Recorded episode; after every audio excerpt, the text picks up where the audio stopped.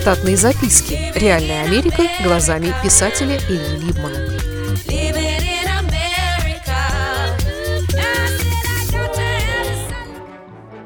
Кое-что о кабельном телевидении, воспроизведении бизонов и искусственном осеменении.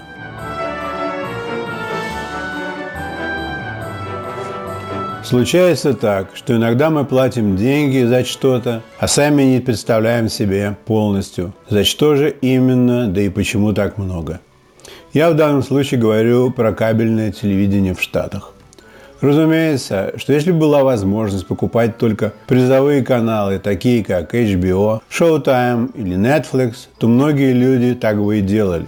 Если бы стоимость таких покупок была соразмерна с представлением людей об умеренных ценах. Однако передовые каналы стоят баснословных денег, и одним из способов продать их широким массам является способ комбинирования продажи такого телеканала в дополнение с тремя дюжинами других единым пакетом.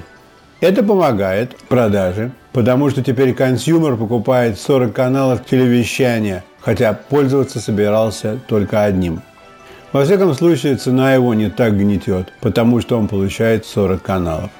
Так случилось и со мной.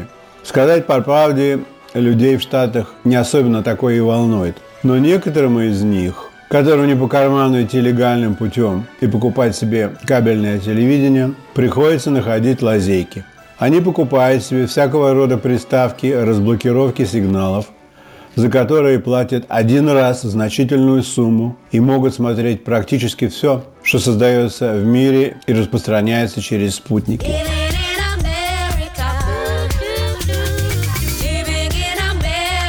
Для таких количество получаемых каналов становится самоцелью.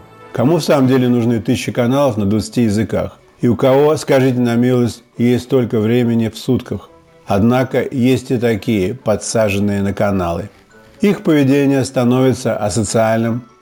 Они предпочитают общаться с себе подобными и после принятия алкоголя в барах декларируют свои особенности, обсуждая какие-нибудь японские порно – или собачьи бои из Афганистана. Нелегальная приставка может работать от трех месяцев до года, до той поры, пока коммерческим сигналом не придумают новую блокировку. Владелец приставки в таком случае пытается связаться с человеком, у которого он ее купил, и был заверен, что два года ее работы гарантировано. Часто случается, что ее продавец находится к этому времени в федеральной неволе. Но моя история не об этом, а о том, что иногда происходит в ожидании программы.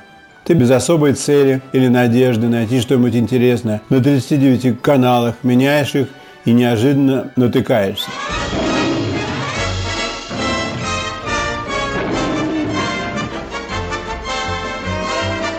Смотрел я как-то программу по местному телеканалу. Там показывали, как один мужик решил возродить популяцию американских бизонов на Лонг-Айленде. Земли у него для пастбища было не так уж много, но это его не остановило. Он поехал куда-то на запад и купил там одного быка и двух коров бизонов. Надо заметить, что бизоны выглядят устрашающе, даже когда просто пасутся. Довольно бесформенные, как в рваных одеждах, с прилипшими блинами дерьма на боках. Короче, через несколько лет ему пришлось откупать у соседей поля, потому что стадо его стало значительным, и электроограда низкого напряжения остановить бизонов не могла. Они паслись уже по соседству.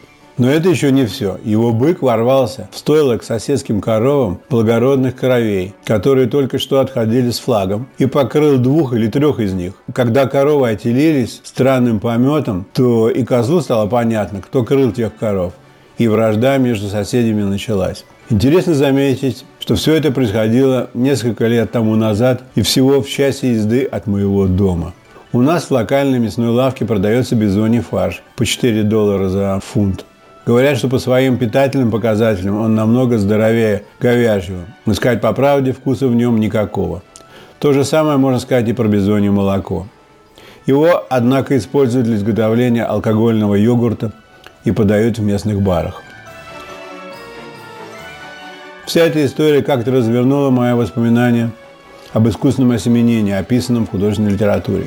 Случается у семейных пар, что чувства их друг к другу угасают, но развестись они не могут или не хотят по определенным причинам, а хотят возродить чувства. Для таких существуют школы, лагеря любви с инструкторами, психологами и секс-терапистами. Можно пройти недельный или двухнедельный курс. Помню, как читал у Вольфа про такую школу, расположенную на юге Штатов. Там для разжигания страсти между партнерами их привозят на конскую ферму для просмотра акта натурального осеменения лошади. Только мы с конем по полю идем, Только мы с конем по полю идем, Только мы с конем по полю. После просмотра акта все курсанты спешат в свои комнаты to fuck their own brains out – Осеменение было натуральным, но без помощи шести человек прислуги у лошадей самостоятельно ничего бы не получилось, кроме травматизма. Потому что когда племенной конь, весящий полтонны, распален для секса, то он может покалечить и прислугу направо и налево. Для распаления коню сначала подводят суррогатную кобылу, у которой течка. Ее влагалище сочится, пахнет и сокращается, как гигантский глаз. От такой картины становится коню жарко, он готов к акту в считанные секунды. Впрочем, как и многие из курсантов обеих полов. Некоторые из которых разбегаются по своим комнатам, не дожидаясь самого акта.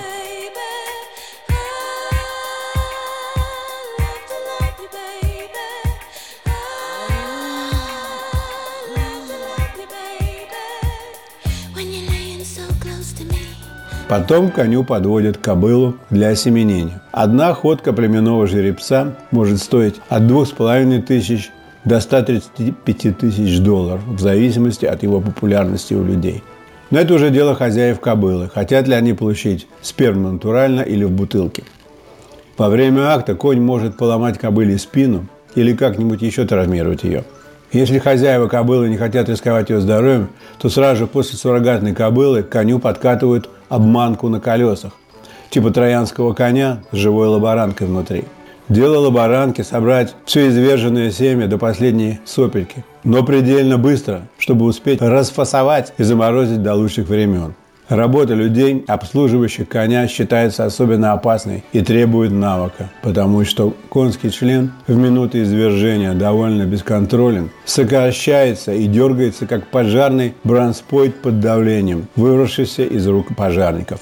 Обычно он велик по размеру из-за своей тяжести не может самостоятельно достигнуть нужного угла подъема. Тут на помощь органу приходят умелые техники конюхи последней стадии работа конюхов очень напоминает работу механиков, заправляющим топливом самолеты. Когда дело сделано, все участники безумно рады и обнимаются, как в День Победы. Штатные записки. Реальная Америка глазами писателя Ильи Либмана.